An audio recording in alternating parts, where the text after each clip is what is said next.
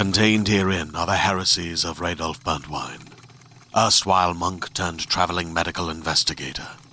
Join me as I uncover the blasphemous truth of a plague ridden world that ours is not a loving God, and we are not its favored children.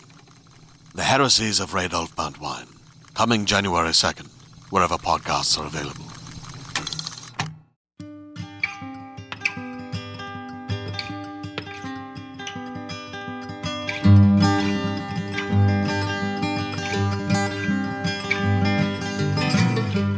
Hello and welcome to the Drabblecast, episode 246. The Drabblecast is a weekly audio fiction magazine that brings strange stories by strange authors to strange listeners, such as yourself. I'm your host, Norm Sherman. This week's show Awkward Run Ins. The uncomfortable moment when your hand touches another man's in a bag of popcorn, and you have no idea who he is, and he had no idea you were eating his popcorn. The awkward silence that follows when you bump into your boss at a mime orgy. You just can't avoid these things, folks. So let's get it drabbling. This week's 100 word story is coming at you a little different. I pulled it from the Dribblecast, which is the Drabblecast's very own awesome listener run fan cast. Anyone can participate and try out their drabbling, reading, and audio production chops over at dribblecast.org. Pretty awesome. Check this one out here. The Return by Chris Munro, aka Munsey. Read by Michelle Restuccia. When he came back, he came back wrong. He looked the same, if observed superficially enough, but behind his eyes was a disturbing blankness, a lack of sympathy, empathy, whatever quality it is that allows one living person to connect meaningfully with another. He now lacked it, and in its place was nothing. Were there enough of him left to wish, he'd wish for a merciful end.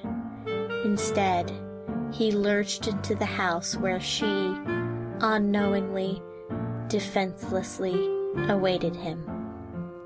How was work, honey? You don't want to know, he murmured, shoulders slumped, as he grabbed himself a beer.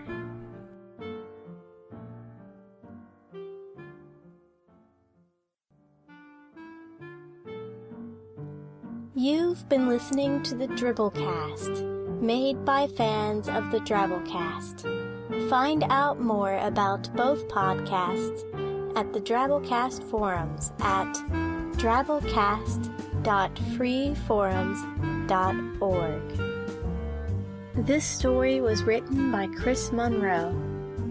You can find more of Chris's stories at munseystories.blogspot.com. That's M U N S I S T O R I E S dot blogspot dot com. This story was read by Michelle Restuccia, aka Ms. Mika. You can follow Michelle on Twitter, handle MRSMICA, or follow her blog at wakingdreamsblog.blogspot.com.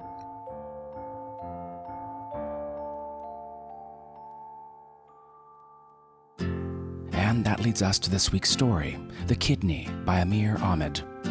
Amir is a young man who wishes he'd studied accountancy. So without further ado, we bring you The Kidney by Amir Ahmed.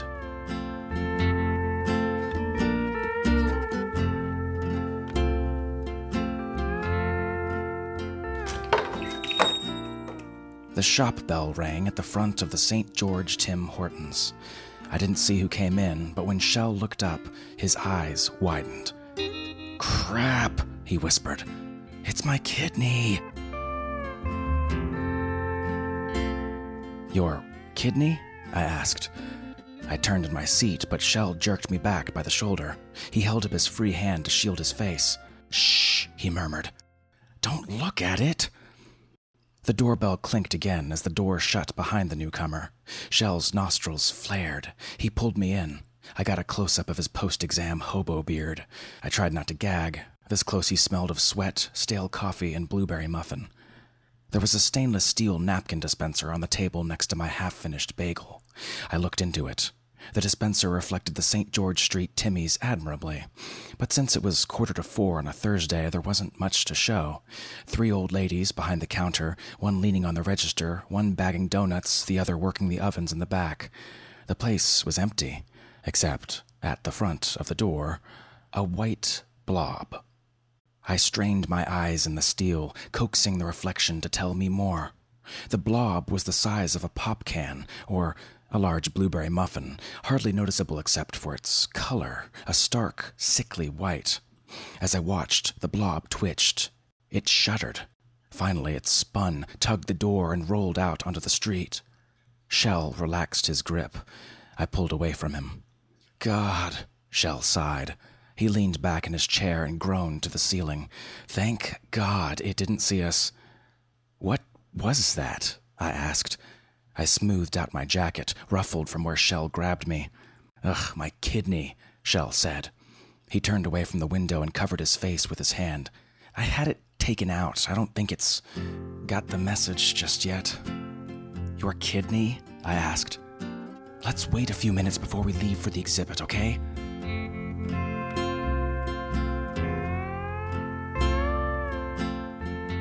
We left the St. George Timmy's at 4:50. A sharp breeze threw hard flecks of ice up from the street. I pulled my scarf tight and zipped my jacket up to the neck. Shel wore only a hoodie and sweats. He bent in the cold. We headed down St. George. Night was falling, but the traffic lit the streets. Everywhere, the headlights refracted through twisty, rising exhaust fumes, shone in the wet, gritty asphalt, and blinded pedestrians. It came here to spite me, Shel told me, fighting with the wind for volume. He pulled his hood up. Why did you get rid of it? I asked.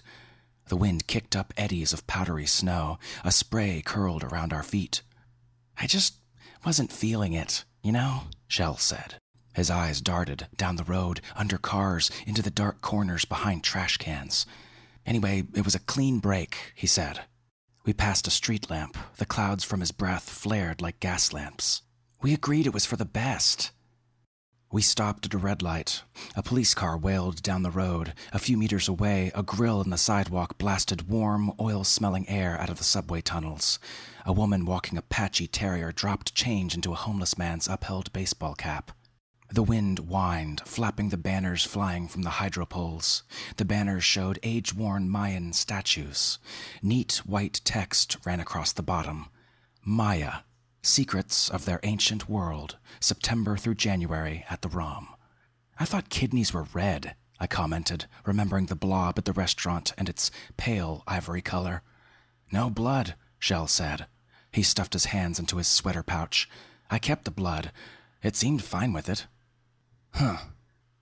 The light turned green. The little walkman lit up. We continued on Bloor to the museum.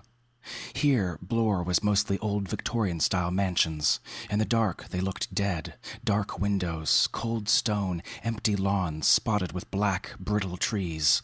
No signs of life in those great old tenements, except for the yellow bulbs burning at the front doors. We passed in silence. Shel kept looking over his shoulder. I wished he'd stop. Maybe it found someone new, Shel muttered. Maybe it just wants to stick it to me or something. Ah! Shel jumped into me. I swore and pushed him off. There it is! He threw his hand up to an overhanging tree. It's a squirrel, I finished for him. It's a squirrel.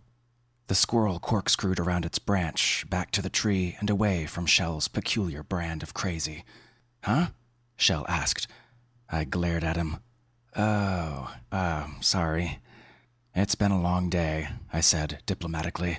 Let's just get to the exhibit. It's just that Shel tucked his fingers inside his sleeves and waved his stumpy arms. What does it want? You know, I. You don't think it's come for revenge, do you? Revenge? Why? Shel pulled his collar up over his nose. His cloudy breath twisted through the cloth. He spoke, and his voice came out muffled. I don't know. Maybe it just came into Timmy's by accident, I said. Uh, it shouldn't even be in Toronto, Shel said. Well, if you see it, you can ask. No, no, I can't. Oh my god. Shel clasped his ears. I. I lied. We didn't part on good terms at all. I mean, we sort of agreed that we did, but that's not really what happened. Shel gulped. The wind ruffled the cords on his hood. He raised his head to mine, and his eyes were glinting in the light. I gave it Hep A, he said. Jesus. It'll be really hard for it to find someone else, Shel continued. But ah, I don't know, I just I tried to make it work, but I just couldn't do it anymore. Wow, I whispered. The sun was gone, but there was still enough pale yellow light on the rim of the sky to outline the dark, hulking shape of the Royal Ontario Museum as we walked up Bloor. The entrance was on the other side of the street. We tried to cross over, but missed the walk light. Shel grabbed my arm. Hey! I went to throw him off, but he held my arm down. Don't look, he told me slowly. It's right across the street. Don't look, don't look, don't look. I looked. Across the street, slouching next to an empty bike stand, teetering on the edge of the sidewalk over the wet, grimy street, stood the kidney. Despite the near total darkness, the thing was so white that I could see it clearly. The kidney was a little larger than a fist, an oval mass with just a bit of kink, so it bent over. It was a horrible shade of white, not ivory or milk, but the blue white of freeze burn or dead meat. A drip of yellow pus oozed down one side of it. Three strands trailed behind it, the arteries and digestive tubing. The ends of the strands were frayed, torn like something bit them. As I watched, the kidney twitched. It shivered, bent, and leaned forward onto the street. It was coming. Shel spoke again, deadpan, quiet, hopeless. It saw us. The kidney rolled across the asphalt. Cars honked. It lurched ahead anyway, building speed, compressing and twisting and stretching itself into a sprint. Shel stared, slack jawed, glassy eyed at the rolling blob. His breath stopped. I grabbed his shoulder. He didn't move. Just act like you didn't see it, I said. I pointed out the subway stairs down the block. We'll lose it down there. Uh huh, Shel said. Just act natural. It knows, Shel said. It knows I saw it. It didn't. I pulled him back into a walk. Act natural. We paced up the street, straight for the stairs leading down to the Bloor Street subway. I began to feel the pavement vibrate in the soles of my feet. The train's coming, I said. Come on. We walked faster. I forced my eyes straight ahead, resisting the magnetic pull to look behind me, to see the kidney rolling towards us. In my head, I saw it coming closer, rolling with a wet, sliding sound. Schlick, schlick, schlick. I imagined it, huge, the details coming into sharp focus. The cold, frost bitten flesh, the torn cords flapping behind it, the blue veins bulging, sick with hepatitis. Schlick, schlick. The phantom sound intensified. The rumble beneath my feet, nearly at the subway now. I can't take it, Shel said. He screwed his eyes shut. Damn it. Shel bolted. I realized I was running with him. We raced to the mouth of the stairs. Hot air gushed out of the grills in the street. A mob pushed out of the stairs. Shel and I pushed past them. He raced for the turnstiles. I pulled him back. Wait! I pointed to the other stairs, leading back out to Bloor. Let's go the other way. It'll think we took the subway. Oh, that's stupid, Shel screamed. Come on. I grabbed his other shoulder and forced him up the other stairs. We stopped at the top, peering down into the station floor. It's smart, Shel said. It would never fall for something like that. Something white appeared on the other stairway. The kidney. It flopped between the stampede, dodging feet, slinking beneath benches, sliding against the walls. It's gonna get crushed, Shel said, getting up. I held him back. Wait. The kidney turned, slowly, searching for us. It didn't notice us. Now, I whispered, pulling Shel up. We crossed to the other side of Bloor, right in front of the museum. We went in and paid for the Maya exhibit. Even if the kidney realized we'd tricked it, it wouldn't follow us. It had no money. It'll just go home now, Shel said as we headed down the museum's lobby. It's just gonna wait for me there. Stay with Cameron, I suggested. I'll give him a call. Shel whispered. Ah, what am I gonna do? Look, it sucks that you left it, but it's over between you two now, I said. I planted my hand on his shoulder. There's no going back, right? Right, Shel agreed. Right? Right. We made a thorough study of the Maya exhibit and the First Nations gallery on the first floor. I wanted to see the Middle East section, but it was nearing 8. The ROM closed at 8:30. We came out of the Rotunda exit onto University Avenue. The street was silent, just the old planetarium and a couple of U of T lecture halls. Thanks again for earlier, Shel told me. Yeah, no problem. You going back to Union? Nah, I want to pick up something from Robarts first. Cool, man. Well, I'll, see you Sunday. Yeah, uh, check with Carolyn, though. I don't know if she's going to be late or not. We waved goodbye. Shel headed south towards the University Core and towards Union Station. I headed north towards Robarts Library. I reached Robarts at a quarter past eight. The great concrete monster towered over me, but for all its size, it made me feel comfortable. The lights running up the walls were all on, glowing a warm yellow light. As I approached, I noticed something on the edge of the steps. Oh, I said. Hi. The kidney sat on the bottom step, huddled over for warmth. As I approached, it straightened. It shifted, and its spongy matter oozed a thin yellow liquid that dribbled on the sidewalk. It was cut up now. Pinpricks of yellow pus were coagulating down its side, and a trio of long black marks made from subway dirt scarred its front. Ah, Shel's not here, I said. Did you want to ask him something? The kidney didn't move, but I could tell it was disappointed. Um, okay. Have a have a good one then. The kidney slunk away. The image of that lonely organ, flopping wetly through the dark, cold night, burned itself into my head. I watched it, and when it turned a corner, I ascended the library steps, still thinking about the kidney. Something so seemingly vital. Something so constant. Something so irreversibly part of Shel.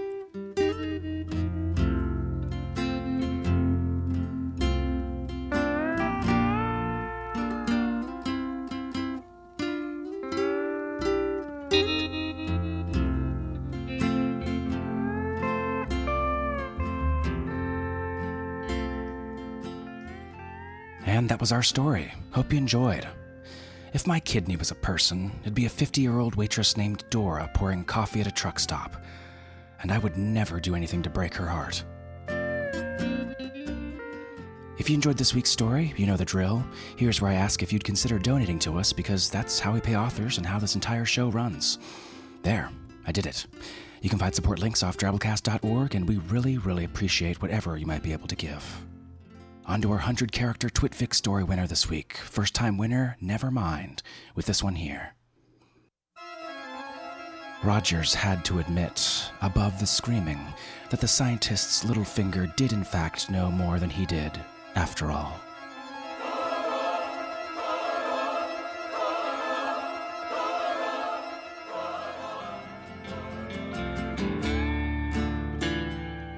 Follow us on Twitter for the winner early each week, amongst other things. We're at the Drabblecast. So that's our show, folks.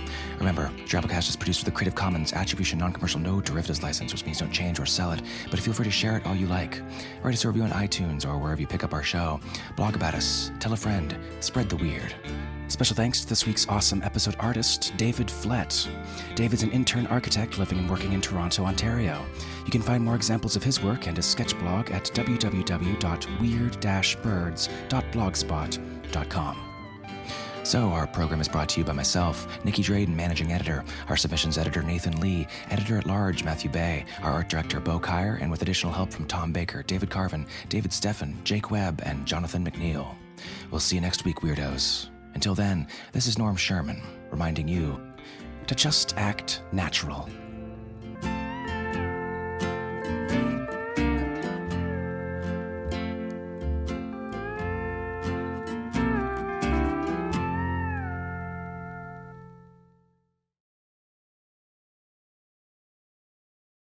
Hey there, this is Justin Bartha. I made a funny new podcast, King of the Egg Cream. It has the greatest cast in the history of podcasts with actors like Lewis Black, I'm torn by my feelings for two women. Bobby Cannavale, You can eat it, or if someone hits you, you can put it on your cut. Melanie Lynskey, I wonder what these marvelous things are that look just like boiled chicken feet. Jason Ritter, I can break things and pick locks and kill people. Michael Stuhlbarg, The whole point is to inspire people that they should make themselves better. Ari Graynor, No, don't whet its appetite. What are you, an idiot? me, Justin Bartha, That's not just any egg cream, that's a Lemke's special. and all narrated by the hilarious Richard Kind. This is the story of Harry Dalowitz and how he rose from nothing to become New York's King of the Egg Cream. So if you like funny true stories, come listen to King of the Egg Cream, available wherever you get your podcasts.